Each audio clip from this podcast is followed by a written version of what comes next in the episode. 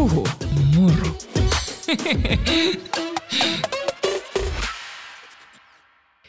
Puhumuru podcastin aika ja mulla on täällä yksi tämän kauden vieraita, ketä mä oon odottanut, kenen on ollut vähän aikatauluhaastetta, mutta nyt täällä on Jenni Janakka, tervetuloa. Kiitoksia. Jo vähän aikatauluhaasteita. Vähän.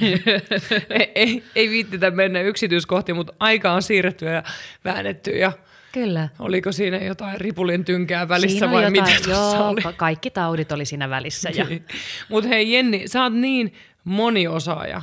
Mm. Et kerro, mitä kaikkea sä olet, koska mä mietin just, että jos mä esittelen sut, niin mä kuitenkin jätän sanomatta jotain tärkeää, kun sä oot sellainen monilahjakkuus. no siis tällä hetkellä mä käytän itsestäni titteliä kirjailija ja puhetaiteilija. Siihen mun mielestä sopii hyvin. Mä oon kirjoittanut nyt neljä kirjaa.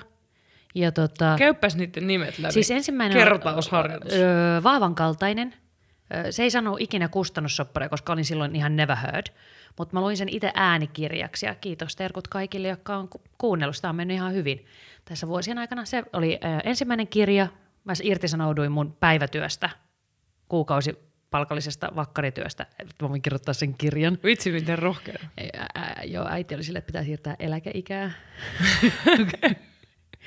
Niin. Sä et varmaan siinä vaiheessa miettinyt eläkettä ihan En, kauheasti. en. Äiti on, että apua, mitä, mitä toi lapsi tekee kirjailijaksi. Ehkä huonoin elannollisesti. Mutta sielu palo. Niin, se palo.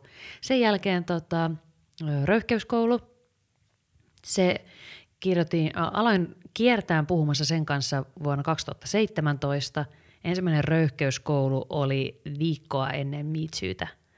Et se on niin kuin, Osupa hyvin. niin, se on niin kuin tosi paljon elänyt just siinä, siinä tässä, tässä niin naisten voimaantumisen ajassa tämä munkin tekeminen, mikä on ollut tosi, tosi kiinnostavaa ja mahtavaa seurata, mutta sitten harmittaa kuinka paljon edelleen ne asiat, mitä on silloin 2017 puhunut, niin ne on edelleen relevantteja. Et kaikista eniten mä toivoisin, että mun röyhkeyskoulukirja vanhenis, että siitä tulisi niin semmoinen kirja, mitä ei tarvita.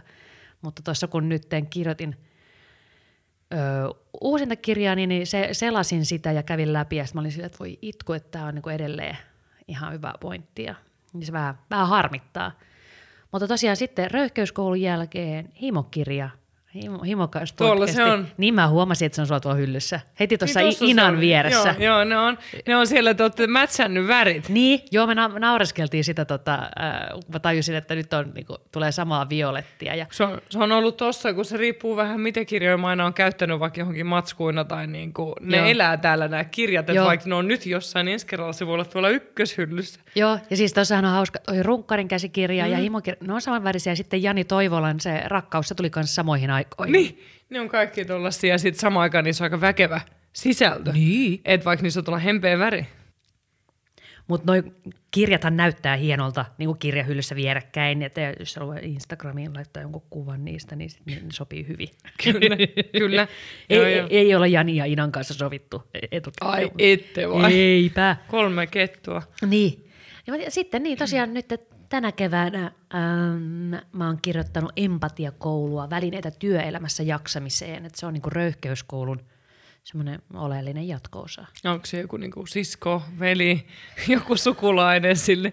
Joo, siis se on ihan tarkoituksella ö, rakenteeltaan hyvin samantyyppinen kuin röyhkeyskoulu, kolme opintokokonaisuutta, koska koulu-sana, niin siinä sitten vitsaillaan tällä opiskelu ö, sanastolla.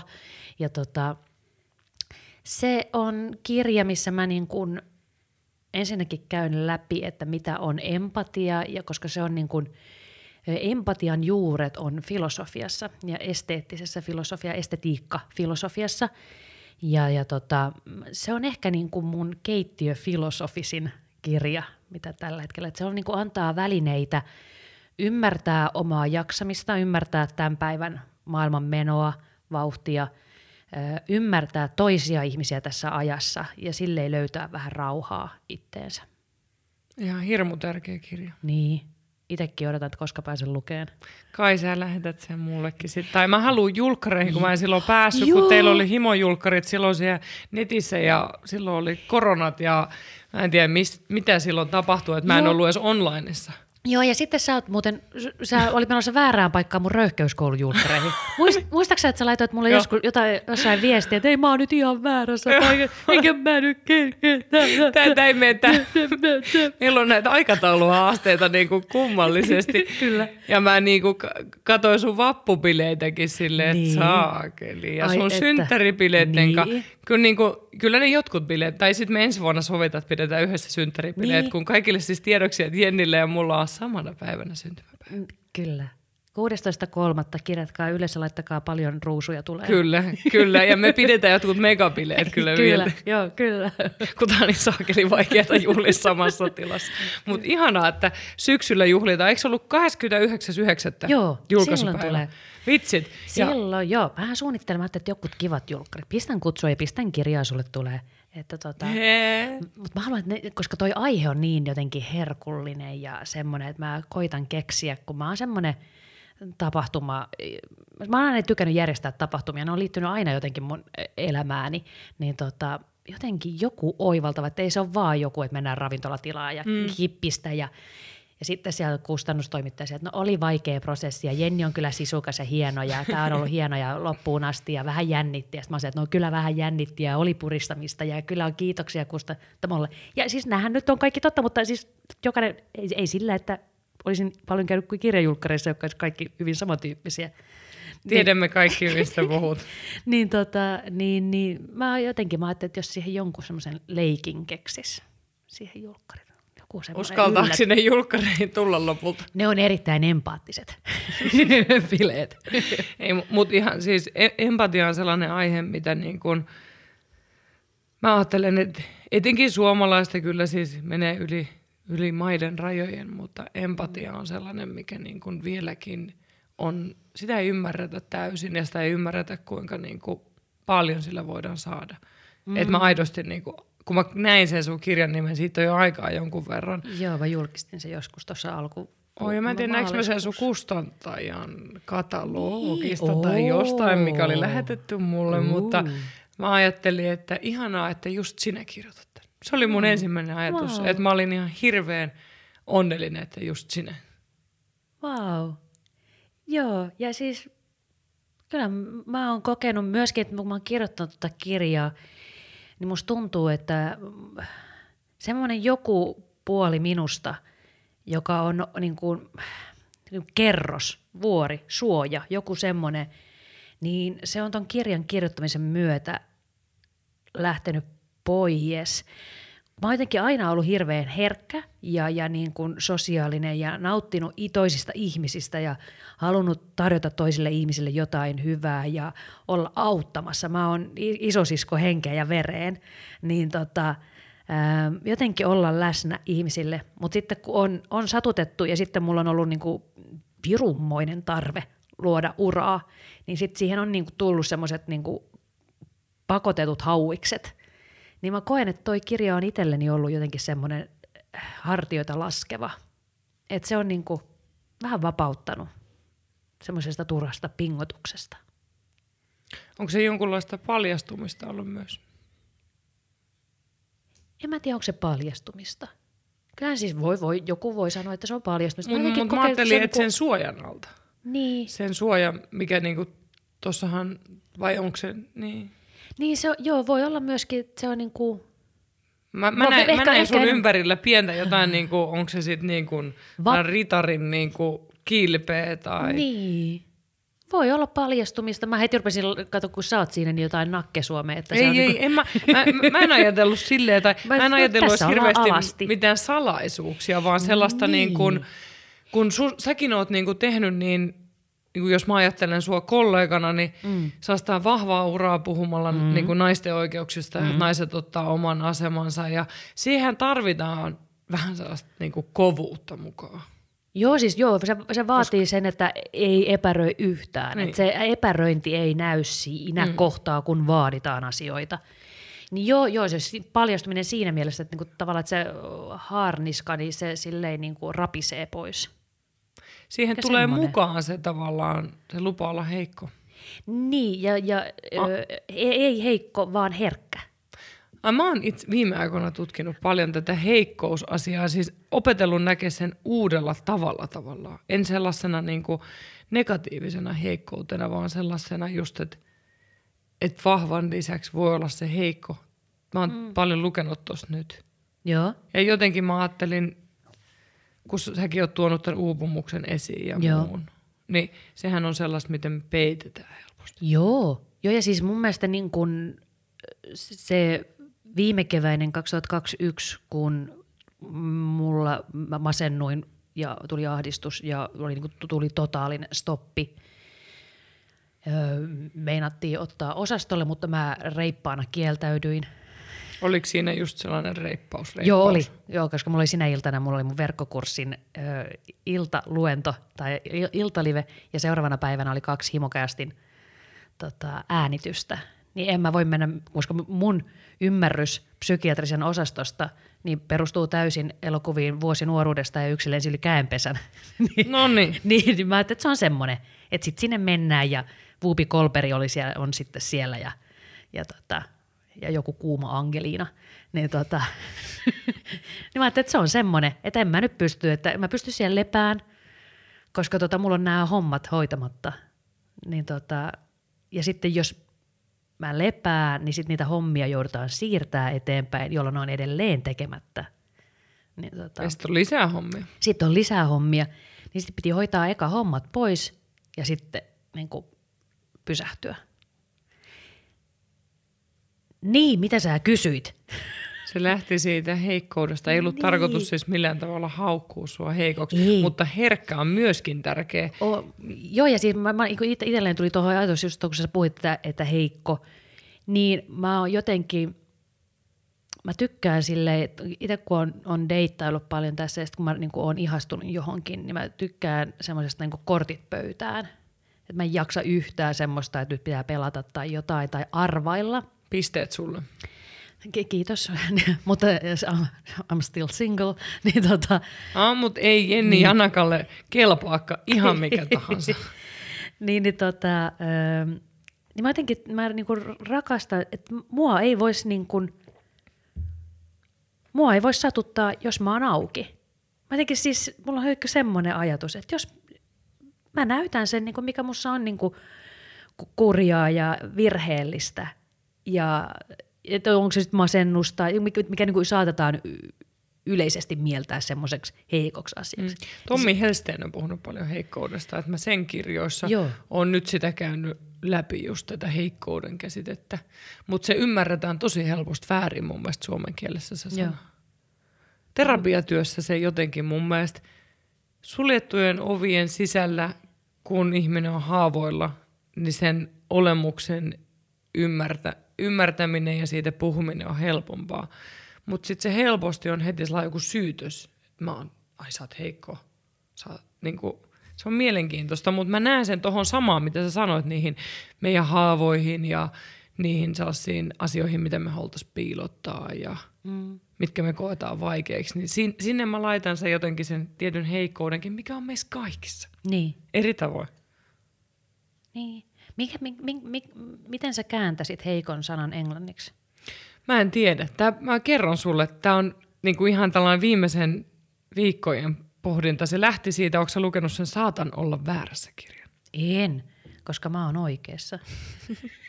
Saatan olla väärässä on todella hyvä Jenni. Kun jo- sä oot lukenut jo, sen, niin laita mulle viesti. Joo, mä o, o, on, se on tullut mulle vastaan jossain kohtaa, ja sit mä oon. Mutta se pitää että tää lukea kiinnostaa. hitaasti. Tämä oli paras ohje, minkä mä sain vimman Marjut Rahkolalta. Joo. Lue se Marja, mutta lue se hitaasti. Okei. Okay. Tuu sekin meidän lukupiiriin. Okei, okay, mä tuun teidän lukupiiriin. Luulen, että tässä on tosi oikeassa olevia. Joo, siis mähän on niin kuin ihan tota, ihmisiä ja itseäni muistuttaakseni, niin mä oon myöskin niin kuin mansplainauksesta jensplainauksen tota, ottanut reserviin, että joo, mä ymmärrän, että on vähän jensplainausta, mutta Mm. Joo, mä mietin tuota käännösasiaa. Mä en nyt vastaa Joo. Siihen, koska mä en tiedä vielä niin. oikeaa vastausta, koska jos sen suoraan lähtee kääntämään, niin se ei ole mun mielestä oikein. Niin. niin mä, sillä mä ajattelin, että mä ehkä pääsen Ja olisiko sivu- suomen kielessäkin joku vielä parempi sana? En Niin. tiedä. Tämä haarukoituu. Voi olla, että se tulee näkymään jossain mun tulevissa kirjoissa sitten. Niin. Joo, ja kielihän elää. Että esimerkiksi röyhkeä... Jensplainaus. Jensplainaus. Niinkö se on? Jen- Siellähän se on. Niin, mutta siis tota, esimerkiksi röyhkeä-sana, niin kyllähän se, että kun mä otin sen röyhkeyssanan käyttöön, niin se oli niin kuin tosi negatiivinen, mutta Mm. nykyään musta tuntuu, että sitä on niin kuin, käytetään myöskin semmoisessa niin asenteellisesta voimasta, Oh. joka on niin se ei tarkoita, kun se oli ennen, se oli pelkästään niin kuin kuspäistä käytöstä. Mm. Se oli pelkästään niin kuin ikävä ihmistä, Kyllä. mutta nyt jos se on tavallaan kohdistettu oikein, niin röyhkeä voi olla hyväkin asia. Kyllä. Ehdottomasti röyhkeä on samaa sarjaa kuin esimerkiksi ylpeä. Joo. Että se voidaan niin kuin nähdä positiivisena, no positiivinen ja negatiivinen tunnesana, ensinnäkin vähän väärin sanoi, mutta siis se helpottaa sitä ymmärtämistä. Että et kyllähän niin kuin ylpeä on suomen kielessä helposti sille, että se on huono asia. Niin, Et se toisin kuin esimerkiksi englannin kielessä Niin. proud, niin, Niin. se on heti semmoinen, että no niin, kyllähän nyt ihmisen pitää Niin. vähän proud Ja olla. röyhkeys on mun mielestä samanlainen Ihan. sana. Mutta ihanaa, että sä oot muuttanut sitä. Ja mä luulen, että vaikka nämä mun tytöt, niin niillähän se on ihan selvä juttu, että on hyvä olla röyhkeä. Niin. Niin sitten nyt mielenkiinnolla jään odottaa tuota sun heikkoa. Niin, me me jatketaan tätä. Me katso tälle täydennetään tätä pakettia Joo. eri suunnista. Kyllä, kyllä, kyllä. Mutta syyskuussa tulee siis empatiakoulu. Ja, mutta miten tämä kirja on niin kuin, mi- mi- mikä sen syntytarina on? Tämä on osa tätä kirjan julkkareissa, mitä kerrotaan, mutta mun mielestä on ihanaa, että sä saat kertoa sen nyt rauhassa, koska mm. tämän kirjan syntytarina todella myös kiinnostaa mua. Joo, no siis se oli oikeastaan silloin, kun kirjoitin röyhkeyskoulukirjaa, niin siellähän on viimeisenä lukuna on empatiatreeni. Ja tota, silloin muistaakseni kustannustoimittaja heitti jo silleen, että olisiko toi empatia seuraava. Ja sitten mä jotenkin jäin sitä, joo, odottelee ja pyörittelee ja sitten joskus jossain kohtaa mä en tykännyt yhtään empatiasta ja, ja sitten tota, sit, sit mä löysin, muistaakseni jossain kohtaa mä kuulin, että missä se empatia-sanan alkuperä tulee. Ja sen jälkeen mä tykästyin uudestaan empatiaan, mutta se jäi taas niin kuin vähän sille odottaan et kaikkien muiden töiden väliin. Ja mä, jotenkin, mä en innostunut siitä aiheesta, se jotenkin ei lähtenyt, se ei ollut. Ja tota, mutta sitten tuossa tota,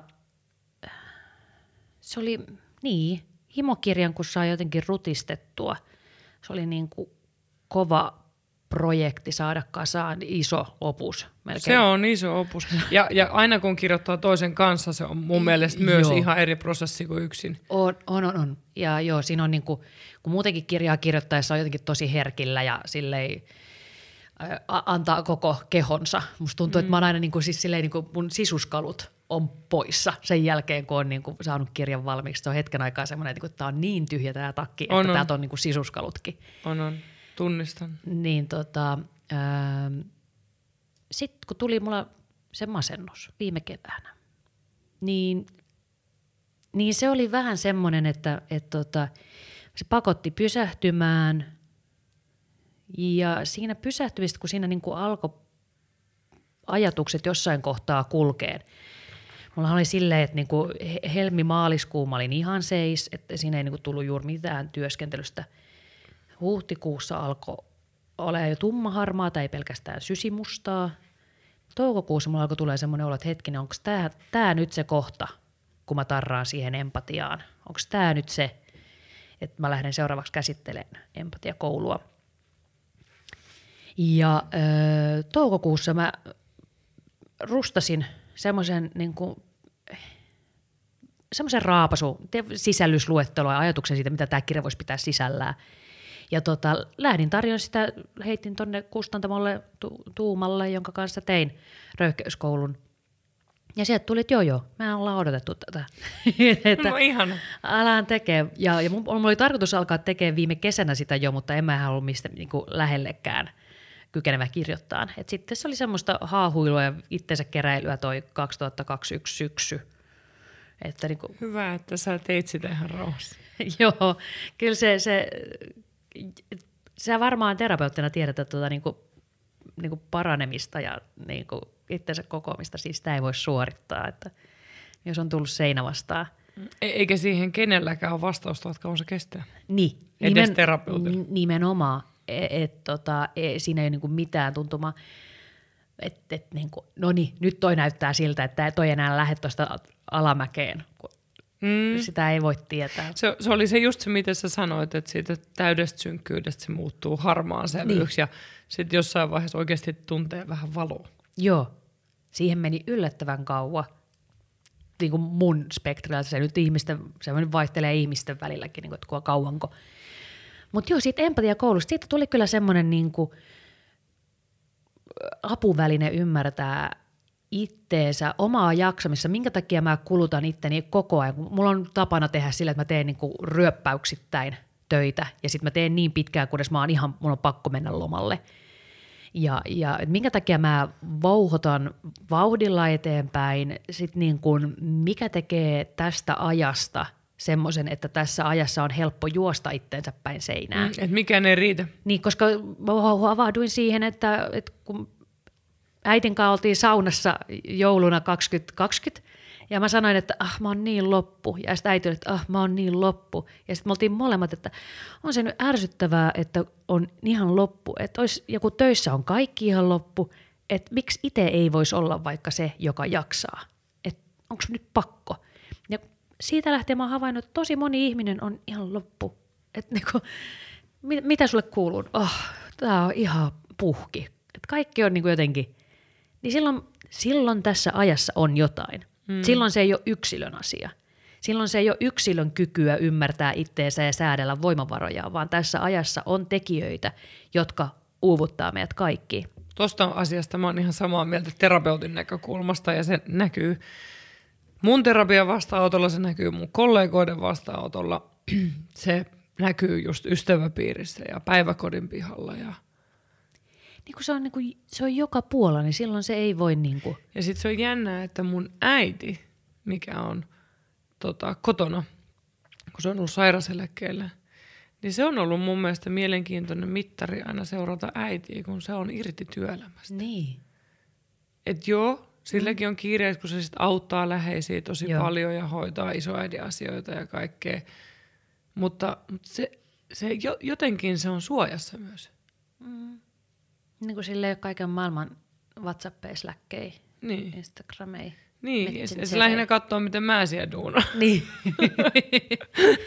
Lähettelee mulle sydämiä. Kyllä, M- kyllä. Mutta niin kuin, jotenkin mä liitän tämän myös paljon työelämän vaatimuksia ja toisaalta sitten niin kuin tässä ruuhkavuosien keskellä perheelämän vaatimuksia. Et mä muistan, kun päiväkodin pihalla on käyty keskustelu mun esikoisen aika yhden äidin kanssa, kun se selitti, että niiden pojat oli aloittanut – useampaa eri lajia. Ja sitten mä olin silleen, että, että tämä meidän ei käy kuin niinku kerran viikossa sellaisessa temppukoulussa, että et ei tarvi enempää, niin se oli silleen, että kuulee, että varhaisen kehityksen niin kuin lajit, että, että siitä lapsesta ei voi tulla huippua, jos se ei aloita nyt jo neljävuotiaana. Ja mä, mä olin ihan silleen, että mm. mä en jaksa. Niin ja miksi lapsesta tarvii mm. tulla huippu. Kyllä siihen me siirryttiin sitten seuraavaksi, että et ensinnäkin meidän aikana sai koulussa aloittaa ja saattoi päästä tosi pitkälle, koska mm. se oli mm. sisäinen palo. Niin. Ei vaan se, että on oikeaan aikaa ja sitten niin kun myöskin se just, että eri lapsilla on hyvin eri polut. Kyllä. Sammakko hypyt on jees futiskentän laidalla. Joo, ja tota, tällei urheilijaperheen Vesana. Minä tota, olen ainoa meidän perheestä, joka ei ole entinen huippurheilija. Äitini on entinen uimari, isäni kejääheittäjä, pikkuiskoni kaksinkertainen olympiakisaaja, kejääheittäjä, junioreiden maailmanmestari. Ihana, uh-huh. ihana rakas pikkusiskoni Sanni. Se on niin rakas ihminen mulle. Niin tota, ää, niin, niin tällä niin urheilijaperheestä voin sanoa sen, että niin monipuolinen liikunta ja tekeminen. Kyllä. Ihan sama. Kyllä. Kyllä se tekniikka sitten, se tekniikka otetaan haltuun niin, sen niin jälkeen, kun... opettaa sitä. Niin, ja siinä vaiheessa kun kato, kroppa venähtää, mm. niin kyllähän sä opettelet sun motoriikkaa niin kuin joka tapauksessa Hän täysin mä niin tiedän, mä juoksin kuin just sellainen varsa, milloin jalat solmussa monta vuotta. Niin, niin tota, et ihan, ihan rauhassa. Ei, ei, ei tarvi olla päiväkodissa yhtään mitään huippuja. Ei. Mutta mun mielestä toi on just kuvaus tästä ajasta. Niin. Että päiväkodissa, kun usein vanhemmat on muutenkin vähän väsyneet silloin yli, ylipäätään pienten lasten vanhemmat ihan vain unen puutteen takia, niin sit ressataan jo, että mitä pitäisi aloittaa ja kuinka monta kertaa viikossa. Kyllä. Kun mun mielestä jo se päiväkodista lapsen hakeminen, etenkin jos matkalla on ruokakauppa, niin on jo Kyllä. sellainen prosessi, mikä niin kuin vaatii. Kyllä, ja siis paljon, siis se mitä meitä kaikkia tällä hetkellä uuvuttaa on siis se, että kuinka paljon me ollaan tavoitettavissa. Että toi niin kuin älypuhelin, jota me kannetaan, niin se niin kuin oletus ja vaade siitä, että me ollaan niin kuin koko ajan tavoitettavissa, saatavilla, on se sitten meidän niin kuin perheenjäsenet, ystävät tai sitten työkaverit tai jotkut tuntemattomat, niin kyllähän siellä niin kuin se, että me ollaan vaihdettu siitä, että, että tota, soitetaan lankapuhelimeen ja kysytään, että onko Jenni kotona. Koska sä muuten Jenni sai tekan kännykän? Mähän sain siis kymmenenvuotiaana jo. Täh? Kato, kun mä aloin Mä käymään... luulin, että mä sain aikaisin, kun Kato, mä kun olin mä aloin- 13. Vau. Ja sä oot mua vuoden nuorempi. Mä- niin. Eli sä oot saanut neljä vuotta aikaisemmin kännykän. Kyllä, mutta se johtui Mikä, siitä... minkä kokoinen se oli? Ringo. Siis Ringo. Muistaakseni Nokian Ringo? Siis se on niinku semmoinen kapula, semmoinen kaulimen kokoinen.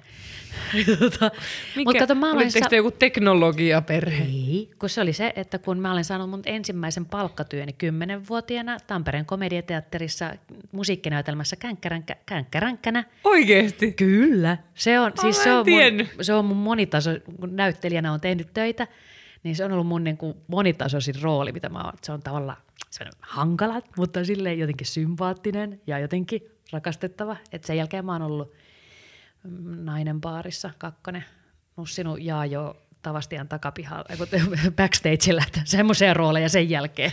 Kaikenlaisia rooleja. Kaikenlaisia, että, että, tota, se, oli, se oli hieno rooli tehdä, toi känkkäränkkä. Mutta tota, sitten mä jouduin käymään Nokian Tampereen väliä yksin matkustaa bussilla, niin porukat hankki mulle puhelimet, mutta sai kiinni. Et semmoinen sy- syy, selkeä syy. Kuulostaa siltä, että sulla on ollut vahva oma palo. Joo. Mikä, miten sä löysit itse teatteriin? Nyt mä vähän niin kuin siirryn aiheesta Jos toiseen, mutta mun mielestä on hirveän kiinnostavaa, että miten sä oot löytänyt tollaiseen polun, kun tuossa vaiheessahan suuri osa meistä on korkeintaan koulun joulunäytelmässä esittänyt kuusta. Joo, ja mä olin ne kaikki kuuset. Niin tota, mä, ö, vanhemmat vei mut kuusivuotiaana Anne Helistön Mannekiinikouluun. Huom, ei mallikoulu, vaan Mä Mannekiinikoulu. muistan mannekiinikoulut, mutta Karkkilassa ei ollut mannekiinikoulu. Kato, Tampereella oli, niin kato, Nokialta pääsi no- nopeasti sitten. Tai sinne. ehkä Karkkilassa oli, mutta ei tiedä kertonut. Niin joo. Mutta sitten mä, siis mä pääsin esiintyä, kun jotenkin porukat huomasi, että, että tota, toi Jenni, niin se jotenkin haluaa olla esillä ja esiintyä ja tehdä. Niin sitten ne kokeilivat, että no mannekiinikoulu, että tuolla tuommoista niinku lavalla olemista, niin siellä harjoitellaan kävelyä, puhumista, istumista, kaikkea tämmöistä. Mm. Ja tota, mä pääsinkin tosi paljon tekemään muotinäytöksiä lapsimallina, mutta sitten porkat oli silleen, että hetkinen, tämä ei nyt ihan, tämä ei riitä. Ja sitten isä keksi, että tota, Nokialla on harrastajateatteri, Nokian työväen näyttämä. Ja, tota, ja, ja sitten se vei mut sinne ja se oli aika lailla, sitten ei tarvinnut enää viedä mua sinne. Sitten mä menin ihan itse siitä lähtien. Et tota, siellä oli aikuisia ihmisiä tekemässä teatteria ja pari meitä lapsinäyttelijöitä. Ja mä olin sitten siellä ihan onnessani talvisin. Tehtiin sisällä teatteria, sitten Nokian Kennonnokan kesäteatteria sitten kesäsin. Ja sitten pari vuotta mä kerkesin siellä olen, kunnes mä pääsin jo niin palkkatöihin. Kun mä olin sellainen leija. On ihan siis, se- kun sä puhut tosta, niin sun silmät tuikkii, että mun mielestä se on niinku paras. Mä näen sun silmistä sen saman, kun mä alan puhua koripallosta, että se on Joo. jotain, mikä on niin rakasta. Joo, Jotain, mikä on rakentanut sitä, mitä me ollaan nyt. kyllä. Ja meidän ehdoilla. Että se ei ole ollut sen takia, että se on tehty muita varten tai sen takia, että vanhemmat on halunnut, että susta tulee näyttelijä tai musta tulee koripalloilija, vaan sen takia, että sitä on niinku käynyt kaikki ylimääräiset harkat ja poikien harkat Kyllä. ja naisten harkat ja niin, kuin niin paljon, että hyvä kun ehti niin kuin jotain muuta tekemään välillä. Joo, ei mua kiinnostanut oikein mikään muu. Et se oli kyllä niinku ihan itse. Itse menin kaikkialle ja, ja tota, öö, komediateatterin jälkeen mä jäin sinne oppilaskouluun. Et mm. Mulla tuli siitä semmoinen harrastus, että aina maanantaisin ja keskiviikkosi oppilaskouluun. Ja se oli semmoinen, ja sitten sen lisäksi mä tein kaikkea koulussa. Että jos miettii ihmisiä, jotka esiintyy kaikissa koulujen tilaisuuksissa, niin mä olin just sellainen ihminen. Otetaanko läpi? Aika vähän. Ota pa- parempi läpy. Se on väärä käsi, kato. Saankin vasemmalla kädellä, mä huitan sen sua päähän. Niin no, nopeasti. Joo, ei. Mä, mä luulen, että mulla ei ollut samanlaista talenttia ehkä näytellä kuin sulla, mutta sinne mä puskin aina jotain tekemään. Niin, ja eikä sillä mitään. Sinne vaan tekemään. Sinne vaan. Sinne vaan. Kaikesta siitä on ollut hyötyä. Niin. Aivan kaikesta. Niin, nyt tekin se, se pitää, se, se kaikkialle juokset ja esiintymään vaan. Sinne niin. niin. Kyllä se oli kannatti. Joo, joo kyllä niin kuin näin meidän niin kuin erilaiset näyttämöt on niin kuin antanut sen, että miten nytkin kävelee näyttämään. Kyllä, kyllä. Se on terveisiä kaikille vanhoille koulukavereille ja opettajille, mitkä on ainakin minun kohdalla saattanut välillä olla kärsimässäkin yleisössä. Kyllä mun ko- kohdalla myöskin on kyllä sellainen aika. No, Ja, ja naapurit. Kenen? siis mun Siri alkoi jutteleen totta, toden totta kerrassaan. no niin. Mulla on unitilassa ja Siri tuohon näyt... Mä oon se vähän on kans huol- huolissani tästä si- Siristä. Siri on kans, se on varmaan näyttelijä myös. No, no se, tai se on sun fani. Eikä. Älä nyt viitti. Mutta jos mennään vielä siihen empatiakouluun, niin onko sulla ollut elämässä sellaisia tavallaan, usein kuitenkin empatiaan liittyy se, että kun itse on kokenut jotain sellaisia, on se sitten haavoja aiheuttaneita hetkiä tai sellaisia kuoppia, mitä ei osannut odottaa tai niin sieltä se sitten, kun joutuu itse käymään tosi vaikeita, niin ymmärrys, kun toinen käy vaikeita asioita, kasvaa usein. Mä uskallan väittää näin. Mä näin sen mun kirjan kannen ja sen kuvan, että kustantamalla sitä mieltä, että se on toi, toi kuva ja nyt laitetaan sun naama siihen kanteen. Niin mä katsoin sitä mun ilmettä siinä kirjan kannessa ja mä tajusin, että mä en ole ikinä elämässäni kattonut itteeni noin empaattisesti. Mä en ole kattonut itteeni noin lämpimästi. Et, Ikinä. no niin. Mä en ole pitkään aikaan ainakaan. Kyllä mulla, mulla on ollut tosi vaativa katse itteeni kohtaan. Mistä se on kummun? No siis siinä varmaan myöskin tulee toi niin kuin taas sitten urheilijaperhe, että vahva oma suoritus, että lähdetään treenaamaan sitä omaa tekemistä, niin se on tullut ehkä varmasti sieltä. Ja sitten myöskin se, että kun mulla oli se semmoinen selkeä palo teatterin kanssa, niin mulla oli se vahva oma suunta, jolloin mulla on myöskin öö, hyvin pienestä pitäen mulla on ollut tietoa, ymmärrystä siitä, että mitä kaikkea tässä voi vielä kehittää, millaista, ja kun koko ajan tieto, taito, ymmärrys karttuu, niin koko ajan karttuu lisää se ymmärrys siitä ja löytyy lisää etappeja, jolloin se on niin kuin hyvin niin kuin pitkään jatkunut niin kuin itsensä kehittämisen ja tekemisen vaade.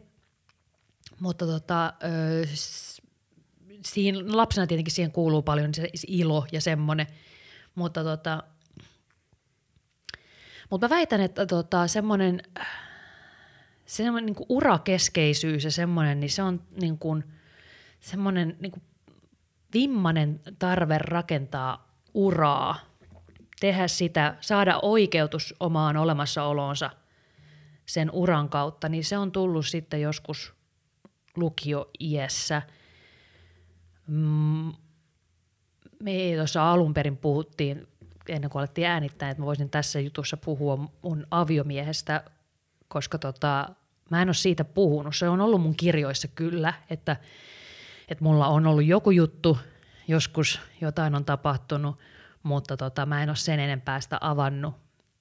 Öö, olen ollut naimisissa, menin naimisiin 21-vuotiaana, tapasin aviomiehen 17-vuotiaana ja tota, hänen kanssaan öö, me tehtiin paljon töitä yhdessä. Meillä oli, hänellä oli oma yritys ja hän nappasi mut siihen. Ja tota, hän muun muassa, mä hain lukion jälkeen, mä hain kerran teatterikorkeeseen, halusin näyttelijäksi, halusin näyttelijäksi, halusin näyttelijäksi. Ja tota, öm, toisena vuonna, kun mä olin hakemassa, niin se sanoi mulle, että Suomessa ei ole mitään järkeä olla näyttelijä. Ja hän tavallaan niin kuin tyrmäs täysin. Hän tyrmäsi sen ajatuksen, että, tota, että ei, ei kannata olla näyttelijä, ei kannata hakea tota, ja että tehdään nyt yhdessä tätä meidän firmaa. Tehdään yhdessä, me tehtiin videoita, TV-mainoksia, musiikkivideoita, semmoista videotuotantoa. Ja tota, mm, hän puhu mut siihen. Hän, hän niin kuin hän kehu mua, kun mä tein hänen kanssaan töitä ja haukku mua, jos mä tein jotain muuta. Hän määritteli sen, että me, meillä oli ystäviä, jotka vei meidän uraa eteenpäin, mutta sitten sellaiset ystävät, jotka oli vain ystäviä, niin ei ole mitään järkeä käyttää aikaa niihin ihmisiin. Et mulla oli muutama, muutama ystävä, joka mulla pysyi hirveän pitkään, joka oli niin kuin mun omia ystäviä, mutta pikkuhiljaa niitäkin karsittiin sit pois, että koska ei, ei ole järkeä viettää aikaa ihmisten kanssa, jotka ei vie uraa eteenpäin. Ja sitten jos mulla oli, oma, mulla oli henkilökohtaisia ystäviä, niin ne ei ollut oikein sopinut. Eli sitten niistä tuli haukkuja, haukuttiin. Ja sitten kun taas tehtiin yhteistä uraa, niin sitten tuli kehuja ja mä olin maailman paras ihminen. Ja, tota, ja, ja mm, siinä oli siis, niin kun, se on ollut tosi ikävä, tosi kurja. Mua on sattunut paljon se suhde – ja edelleen mä käsittelen ja edelleen aina välillä, kun se tulee yöllä kummittelee uniin, niin mä oon aamulla pettynyt itteeni. Mä oon jotenkin se, että ei, vieläkö se siellä mielessä jyllää, että onko se nyt pakko. Ja tulee niin paha olo.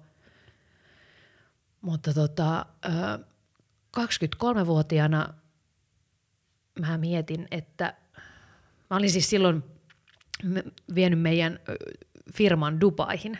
Mä, mä, oon, mä oon perustanut 22-vuotiaana, vaaleatokkaisena, sinisilmäisenä nuorena tyttönä firman Dubaihin. Toi, toi kuulostaa ihan siltä, että miten toi voi olla totta ja vielä kuitenkin sit ajassa... Niin kuin, 2008. Niin. 2008. Niin, tämä pitää muistaa myös, että se on ihan eri kuin 22 ja ei se kyllä varmaan vieläkään helppoa. Kaksi vuotta ennen Instagramin, vai kolme vuotta, koska se Instagram on tullut, mutta Facebook oli silloin jo juttu. Ja, tota, mm. Silloin mä pistin pistin sinne firman pystyyn. Mun mies ei ollut mikään paperi-ihminen, hän ei osaa paperiasioita, niin tota, mä hoidin ne kaikki paperiasiat Saidin kanssa. Ja tota, mutta sitten kun mä olin siellä Dubaissa ja mä tajusin, niin kun, että mihin mä oon itteni tuonut, mihin, missä mun elämäntilanne on, niin tota, mulla vahvasti masennuin, tuli itsetuhoisia ajatuksia – tuli semmoinen, että kun mä oon 6000 kilometrin päässä kaikista mulle läheisistä ihmisistä.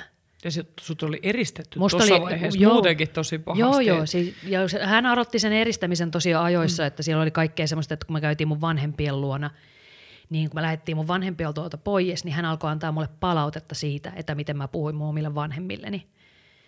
Niin tota, öö, se oli se oli niin kuin pitkä projekti niin kuin, ja mä olin niin kuin tosi yksin. Mun työ, mun ihmissuhteet, kaikki oli hänessä.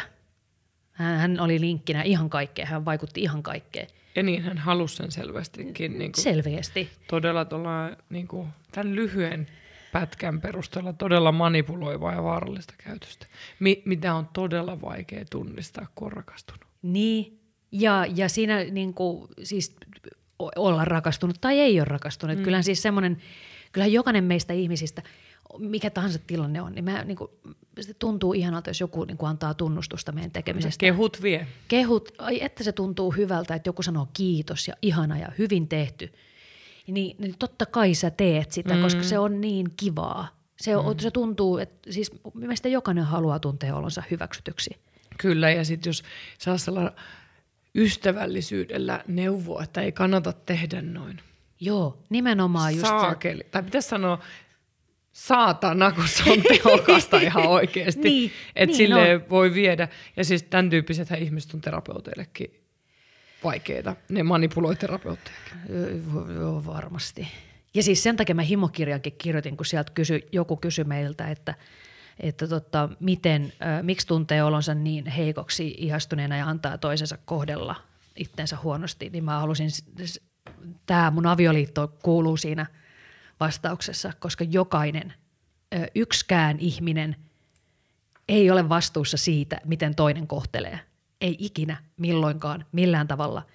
Se ei ole, niin kuin, se ihminen ei itse pysty niin kuin, jollain omalla reippaudella ja nokkeluudellaan ja älyllään, niin välttää semmoista, että jos tulee, jos kohdalle sattuu semmoinen ihminen, joka jo kohtelee törkeästi, manipuloi, ohjailee, niin, niin se ei ole ikinä sen kohteen vika.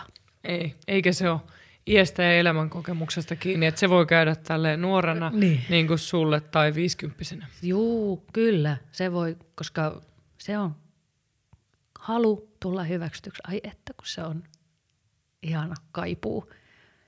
Miten sitten, kun siellä Dubaissa se kaikki alkoi selviämään, sä sanoit, että sulla tuli vakava masennus ja itsetuhoisuutta, niin miten sitten? Mä karkasin. Äh, mulla oli silleen, että mä ajattelin, että yksi vaihtoehto on tosiaan päästä tästä tilanteesta, niin on päättää oma elämä. Se on yksi vaihtoehto. Mutta sitten mä keksin, että tota, mä sanon sille miehelle, että mä lähden käymään Suomessa lomalla. Että mä lähden käymään äiten luona. Äiti ja isän luona käy ikaallisissa mökillä. Menen sinne. Kesä lähestyi ja tota, sitten se oli, että no käy lomalla, että sä varmaan tarvit sitä. Mä okei, okay, hyvä. Ja tota, mä olin siinä vaiheessa tehnyt päätöksen jo, tai siis siitä otteesta pääseminen on niin vaikeaa, että mä en, en, en mä ollut uskaltanut tehdä sitä päätöstä, mutta kyllä mä olin tehnyt sen päätöksen. Mä en usko niin kuin sanottaa sitä, mutta mä, kun mä pakkasin mun tavaroita siellä, mä tasan yhteen matkalaukun otin mukaan, niin mä pakkasin sillä että ne mikä jää, niin ne jää. Ja niitä asioita mä en tule ikinä elämässäni näkemään enää. Ja, ja tota, siinä sitä matkalaukkua pakatessa, siinä tuli kaiken näköisiä, niin kuin, mun, mun passi oli hävinnyt. Ja, ja tota, mä joudun hakemaan uuden passi. Onneksi mulla oli rakastaja siellä. Mun paras asia, mitä mä oon tehnyt tuolla, siis itse asiassa nyt pitää sanoa, että isoin pelastus mulla oli se, että mulla tuli suhteen ulkopuolinen suhde. Mulla tuli Dubaissa, mulla tuli semmoinen yksi jäbä, öö, kehen mä ihastuin. Se tuli vähän niin kuin ihan duunin kautta. Ja se, oli, se öö, mahdollisti mulle se, että mä näin itteni myös niin kuin yksilönä. Koska tämä mun ex-mies, niin se tykkäsi käyttää meistä ilmaisua kaksolunen mössö. Eli että me ollaan, mm. niin kuin, me ollaan yhtä ja samaa. Ja, ja tota, sitten kun mulla tuli tämä suht, mä petin mun aviomiestä, niin se tuntui hyvältä se tuntui siltä, että mä oon ihmisenä olemassa. Sulla oli rajat, niin kuin omat kehon niin, rajat. Niin, mulla oli mun keho, jota mä valitsin käyttää. Ja sitten joku näki sut myös terveen silmin. Niin. Oikeesti. Niin. Et, et kertonut vielä mitään tästä sivusuhteesta, mutta tämän perusteella, mitä sanoit, mulla tuli sellainen olo, että sit siinä sua kohdeltiin niin kuin ihmistä pitäisi Joo. kohdella. Joo, erittäin – E- erittäin lä- suurella lämmöllä muistelen, mutta siis tosiaan ei ollut mikään maailman suurin rakkaustarina, mutta siis semmoinen selkeästi kunnioitusta ja e, seksuaalista halua. Et mun mie- mullakin niin tuossa suhteessa, niin tota, kun musta tuntui siltä, että mä en halunnut hänen kanssaan harrastaa seksiä ja, ja kaikki semmoinen tuntui niin epämukavalta ja inottavalta. Ja sit, keho tiesi. Niin. Ja sitten mä, niin mä, mä sanoin, että mä, mä kaipaan intohimoa. Mä haluan jotain semmoista. Niin mun mies sanoi, että intohimo on vaan elokuvissa. Ja, ja se niin kuin tavallaan niin kuin, niin kuin mun oman tahdon monelta eri tavalta, niin se niin kuin nujersi sen ja tyrmäs. Liittyy se sitten seksiin tai mihin tahansa muuhun asiaan, niin se niin kuin, semmoisen mun oman ajattelun sen nujersi tosi vahvasti nujersi mun kaiken ajattelun, niin mä tajusin sitten sen, että, että tota, mä, ää, mä kaikki myös tämmöinen, että mä sanoin, että mun mielestä meidän suhde ei toimi. Mä sanoin sen niin kuin ekan puolen vuoden jälkeen ensimmäisen kerran, että tämä ei niin kuin tunnu hyvältä. Mä sanoin monta kertaa meidän suhteen aikana ja aina se sanoi, että, että, että mehän ei riidellä ikinä, että meillähän on asiat hyvin. Toi on vaan sun päässä. Ja sitten mä olin silleen, mä häpesin, että no voi hitsi. Että mähän nyt luulen, että meillä ei ole asiat hyvin, vaikka meillähän on – Kerta hän nyt sanoo niin.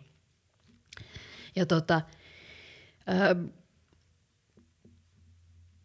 mä tajusin, että jos mä nyt yritän sitten siellä Dubaissa ottaa hänestä eroa, niin se ei tule ikinä tapahtuu.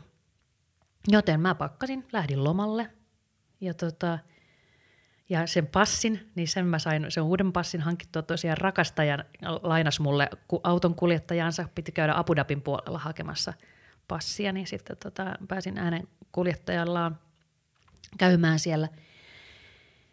Ja äh, se oli juhannuksen jälkeinen viikko. Ja kun mä tuun Suomeen, niin että mä muistan edelleen, kun mä laitan silmät kiinni, niin sen, niin kuin, sen kauniin vihreän määrän, sen niin kuin luonnon, sen, niin kuin, se miltä niin kuin, taivas on sininen, se on niin hohtavan sininen ja, ja lehdet ja kaikki, se on niin, se on niin hieno, että sen, niin kuin sen Dubain aavikon ja näennäisen luksuksen ja semmoisen ihme niin kuin esittämisen ja se ihan epärelevantin, arvottoman hössytyksen jälkeen Suomi, puut, kesä, ikaallinen äitin luo, se tuntuu hyvältä. Se tuntuu luksukselta. Se tuntuu vapaudelta. Mä olin kaksi viikkoa hiljaa. Olin vaan mökillä. En, en, en kertonut kenellekään mun ajatuksista mitään. Ja sitten mä otin Skype-yhteyden aviomiehen ja sanoin, että se oli tässä. Sen jälkeen seuraavana aamuna mä kerroin äitille ja isälle – mihin mennessä siis tämä aviomies oli keksinyt jo laittaa Facebookiin ilmoitukset eronnut ja sitten ottanut sinne jonkun semmoinen kuva-albumin, meidän nimet ja sitten vuosiluvut ja tehnyt siitä tavallaan performanssin myöskin. Ja se on semmoinen suhde, että tota, se harmittaa edelleen ihan hirveästi. Ja mulla on ollut ongelmia antaa itselleni anteeksi. Että mä niin päästin itteni tommoseen tilanteeseen, vaikka mä kaikella järjellä ja kaikella semmoisella ymmärryksellä, mitä mulla on, niin mä tiedän, että, että näin voi käydä kenelle tahansa. Mm. 20-vuotiaana tehdään tyhmiä asioita, nuoruudessa tehdään. Toi oli mun tyhmä asia. Ja se tapahtui. Se oli ja se on osa mun tarinaa. Sillä matkalla on, siellä on paljon paskoja asioita, mitkä ei ole opettanut mua. Ne on ollut ihan vaan paskaa, jota niin ilmankin ihminen pystyy elämään ja pystyy kasvamaan vahvaksi ja upeaksi ja e- elämän tarinaksi ja kaikkea tämmöistä. Mutta siellä on ollut hyviä juttuja. Siellä on matkalla sattunut ihania ihmisiä matkan varrella. Innoittavasti esimerkiksi tämän mun aviomiehen siskot on aivan ihania ihmisiä. Ja mua harmittaa. Ja sitten tämän toisen siskon lapset oli mun elämässä silloin isoja osa. Ja mun on ikävä niitä edelleen, niitä lapsia. Mutta se on ehkä mä jonain päivänä hyväksyn ja annan itselleni anteeksi. Mutta niin kauan kuin en, niin mun ainoa mitä mä voin, niin on tuntea, tuntea jonkin sortin empatia itteeni kohtaan. Tuntea jotain armo.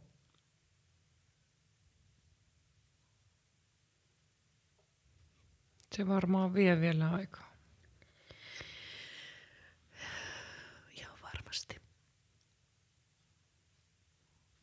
Sen kivun kyllä näkee susta. Ja tuntee tässä. Se on hyvä, koska tota, niin pitkään mä oon sitä myöskin piilottanut, sitä kipua. Se on edelleen jotenkin semmoinen aihe, että mä puhun vanhempien kanssa, niin mä haluan kuulla heiltä tunnustusta siitä, että se on ollut iso ja kivulias kokemus. Mä kaipaan sitä tunnustusta. Kiitos, että sä kerrot sen mulle. Jaoit sen. Että et sä jättänyt sitä toisaalta sun sisään yksin. Joo, no siis mä oon nyt ton masennuksen takia mä oon päässyt Kelan tukemaan terapiaan. Mä oon nyt viime elokuusta lähtien käynyt terapiassa. Ja tota, harmittavan usein me palataan aina tuohon tarinaan. Se harmittaa mua just sen takia, että minkä takia sen tyhmän ihmisen tarvii olla niin iso osa mun tarinaa. Koska mulla oli jotenkin semmoinen niin vahva asenne mun ja Jenni on sille, että tuommoinen mulkku ei paljon mun elämässäni ole. Mutta on se. Siellä se vaikuttaa. Se on satuttanut sua ihan helvetin paljon. Mm. Ja se on tosi hyvä, että te käytte sitä läpi. Joo, ja mä oon jotenkin, mä oon, Se ei ole epäonnistumista, että sä joudut palaamaan siihen. Voi olla, että sä joudut palaamaan siihen vielä mummunakin, Jenni. Eikä se ole silloinkaan epäonnistumista siis sun elämässä. Niin kuin sä sanoit tuossa, että ehkä sä jonain päivänä pystyt antaa anteeksi, niin sit mä mietin sitä, että todennäköisesti en. Mutta ehkä mä sitten opin elämään sen kanssa, että Niin. mä en anna anteeksi. Niin sä hyväksyt sen. Niin. Että sen mä ehkä pystyn hyväksyä sen, että tämä jää ikuiseksi kiveksi. Kenkään pyörii. Ja se on ihan ok. Sama sen väliä. Kyllä ihmiselämässä niitä kiviä jokaisella pyörii. Tämä nyt on sitten se, se mun kivi. No uskon, että yksi sellainen tärkeä askel on se nyt, kun sä tässäkin sanot se ääneen, että sä et niin kuin joudu kantamaan yksin sitä salaisuutta, kun säkin teet niin julkista työtä, että mä tiedän sen, kun välttelee jotain aihetta. Että Joo. Joo, ja sitten mä niinku pitkään välttelin julkista työtä, vaikka mä haluaisin tehdä sitä, koska mä pelkäsin, että hän tulee, hän tulee jotenkin sitten julkisuuteen ja jotain tekee, että hän niinku, koska hän kiristää, mä oon joutunut blokkaamaan hänet kaikista sosiaalisen median kanavista. Mä otin kerran sen viime, kesänä, viime keväänä pois, mä vaan, että ah, no eiköhän tämäkin on jo nähty. Niin meni viikko, niin sieltä alkoi tulee viestiä. Että niinku, avioerosta on yli kymmenen vuotta. Ja edelleen heti kun mä otan jonkun eston pois, niin sieltä alkaa tulee viestiä. Hän on kiristänyt, esimerkiksi mulla on tona, noina vuosina mä reissasin, mä keksin liikeidea ja mä kuvasin aurinkomatkojen lomakohteet. Ja ke- keksin semmoisen, miten saada, kun silloin alkoi olla internet sen verran nopeata, että videokin pyöri. Niin mä pääsin kiertämään kaikki Brasiliat ja Dominikaaniset, Taimaat ja Intiat ja kaikki. Ja mulla on paljon ihania kuvia ja reissuja ja kokemuksia ja muistoja.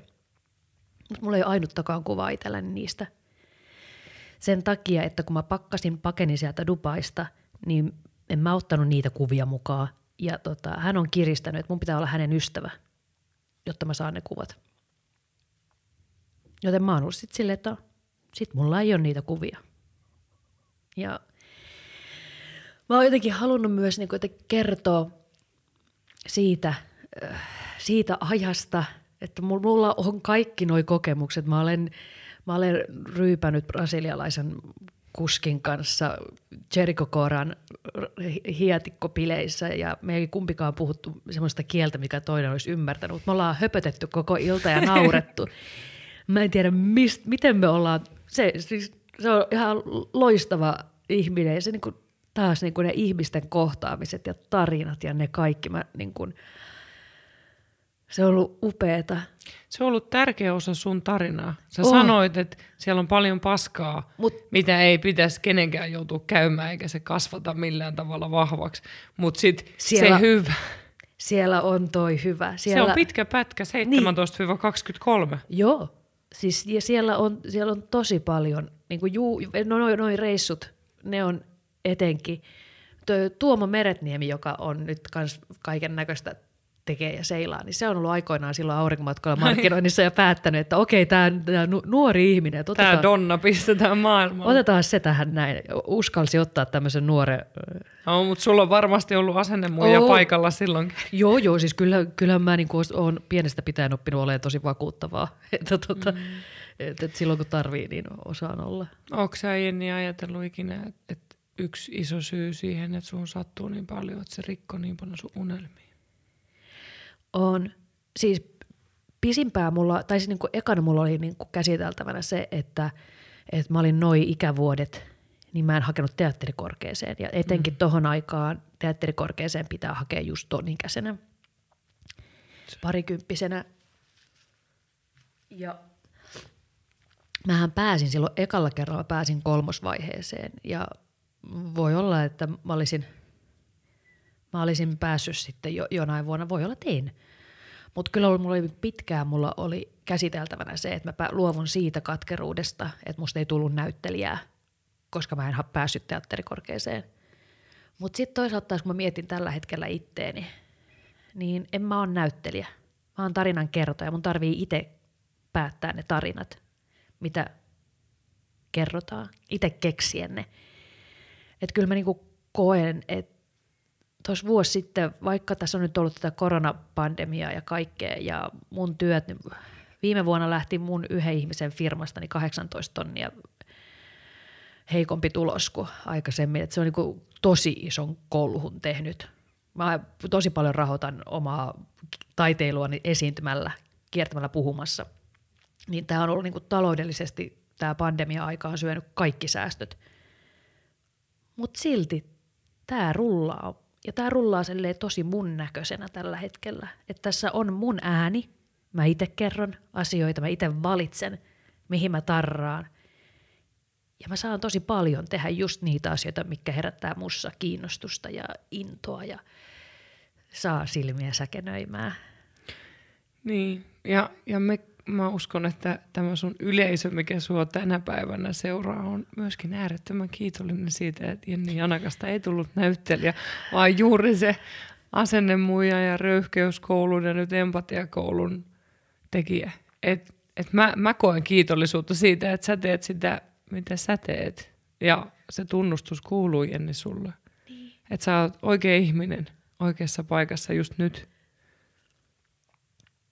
Niin. Siis mun, kauhean kun mä oon tässä kyynelehtinyt tosi pal- paljon, mutta myöskin se on nukkunut vähän, koska ei ole, kuten nyt tänään äänitetään, niin eilen oli siis Euroviisujen ensimmäinen semifinaali ja minä olen iso, iso Euroviisufani. Mm. Niin, mutta kyynelehdin siinä kohtaa, kun sanoit, että varmasti ne, jotka niin lukee ja seuraa, kuuntelee mua, niin, niin ne siis, mä oon tosi iloinen ihan jokaisesta niistä, jotka niin lukee mun juttuja ja, ja seuraa, koska siis sieltä tulee aina välillä semmoisia, niin mä ajattelin, että me ollaan niin iso, iso, iso sisaruslauma. että tota, ne on kyllä siis silleen aina, kun itse kotona pipetöi ja tekee kaiken näköisiä juttuja, niin jotenkin sitä niin kuin se mielessään näkee sen yleisön. Ja ne on niin kuin rakkaita ja tärkeitä että aina, aina sitä kaikki, kaikki tekijät sanoo, että, että il, il, ilman niitä, jotka kuluttaa jo tekemään taidetta tai tuotetta, niin minua ei olisi, mutta tota, se, on, niin kuin, se on tosi totta. Että et, niin itselle, mulle on siis suuri voimavara ja inspiraatio. Kaikki ne ihmiset, jotka niinku tulee moikkaamaan ja sanomaan ja tulee keikoille ja näkemään. Ja mä oon niin onnessa, niinku ensi viikolla mä oon menossa Kuopioon, kun mä tiedän, että siellä on mulla niinku muutamia semmoisia niinku vakkari-ihmisiä, ketkä on ollut mun ihan ensimmäisillä keikoilla, niinku, mitä on ollut Kuopiossa, niinku, että no siellä. Ja mä tiedän, että siitä on tullut siellä keikalle ja mä olisin, että ihanaa mä näen niitä ihmisiä ja niinku niin mahtavia elämää, elämiä, tarinoita. Se on, se on joo, ehkä, ehkä mä opin siihen aviomiestä sitä, sitä asiaa hyväksymään sen takia, että tällä hetkellä tämä mun elämä näyttää tosi paljon niin kuin mun tarinalta. Että vaikka se satutti mua tosi paljon, vaikka se runnoja vei mua ihan väärään suuntaan, niin mä raivasin takaisin niin semmoiseen paikkaan, missä mä koen, koen pääseväni toteuttamaan itseni, olemaan oma itseni ja, ja antamaan sitä muillekin. Tuliko se, niinku, tuliko se niinku takas itses luo? Kyllä mä koen, että se on niinku takas itteni luo. Et mä oon aina ajatellut, öö, mulla on ollut siis toi Mikko Kuustosen Onnen tyttö, biisi. Sehän kertoo siis lapsen kuolemasta ilmeisesti. Mä, tai joku tämmönen... mä en tiedä sen tarinaa. No, ei ajatella sitä alkuperäistä tarinaa, mutta kun siinä oli, mä oon ollut 13, kun se biisi on tullut, ja siinä se lauletaan, että onnen tyttö tanssi aamuisin joka päivä uusin askelin. Ja että se hymyilee ja on outo. Niin mä oon aina ajatellut, että mä oon onnen tyttö. Mä tanssin joka päivä ja ihan uusin askelin. Ja, ja tota, mä hymyilen. Ja muut saattaa pitää mua hulluna. Mitä siis olen? Mulla on diagnoosi. Hulluhan tässä. Niin tota, öö, sen takia, että mä hymyilen. Mutta ei se haittaa, koska se hymy on mun ja mä saan olla onnellista ja hymyilevää ja kahelia. Sä saat olla kaikkea sitä ja mä toivon, että sä oot sitä, jos sun sielu sanoo, niin etkä välitä, jos joku väittää, että sun pitäisi olla muuta. Kiitos Jenni. Kiitos. Mä toivoisin, että se tulisit vielä uudelleen ja me jatkettaisiin tästä. Mutta mulla on sellainen olo, että – tätä ei kannata puhua vielä liikaa, kun nyt sä oot vasta avannut. Niin, Mutta, Että mä haluan, että sä oot suojassa. joo, ja siis kiitos sun. Mä valitsin, koska mä, tää on aihe, mitä mä oon pitkään miettinyt, että jossain kohtaa mun pitää. Mä haluan, no, mä voin kertoa tästä asiasta. Ja mä haluan, mutta mä oon miettinyt sitä, että koska mä uskallan ja missä. Ja mun mielestä nämä podcastit, nämä on ihania, koska nyt me ollaan kuulijan pään sisällä. Todennäköisesti joku kuuntelee tätä, niin se on niin kuin napit korvilla ja jossain. Mm. Mä itse nautin podcasteista sen takia, että ne on jotenkin tosi intiimi. Ja, ja siinä on se ääni ja siinä on se läsnäolo. Mä jotenkin ajattelin, että mä oon tässä myöskin nyt niin kuin läsnä sen kuuntelijan kanssa. Mä oon siinä hetkessä hänen kanssaan. Ja sitten mä ajattelin, että, että se niin kuin, ei, ei varmaan niin kuin parempaa podcastia kuin mitä sun, sun luot tulla jutteleen tänne. Niin tota, oo, et kiitos. Kiitos kun kysyit ja, ja tota, kiitos, että tarjosit mulle tämmöisen mahdollisuuden lempeästi nostaa tämä asia esille. Toivottavasti sulla on ollut sellainen olo, että sä sait sanottua sen, mikä tänään oli hyvä. Joo. Kyllä mä, mä, Sen sopivan määrän. kyllä mä uskon, että tämä oli, tää oli hyvä. Ja, ja kaikille, jotka on kokenut jotain samanlaista, niin mä haluan lähettää rakkautta. Minäkin lähetän ja muistutan siitä just, että se on äärimmäisen tärkeää antaa itselleen lupa hakea sitä apua. Joo, kyllä. Koska näissä hetkissä niin voi olla äärimmäisen tärkeää myös, että se apu tulee ulkoa päin. Että se ei ole kukaan ystävä eikä sukulainen, vaan ammattilainen, koska nämä on vaikeita asioita. Kyllä. Allekirjoitan ihan täysin. Se on ihan eri asia puhua ystävän tai äidin kanssa näistä asioista kuin ihmisen, joka on täysin ventovieras. Se on paljon kevyempää. Kiitos Jenni sun sydämen rohkeudesta. Mä ajattelen, että sä oot sellainen sydämen rohkea. Katoppa se termi, kun sä tykkäät tätä termiä selvittää. Ja, ja tota, laitetaan kaikki kalenteriin 29.9. kun Jennin empatiakoulu ilmestyy, koska mä voisin väittää, että se tulee olemaan tulevan vuoden puhutuimpia kirjoja.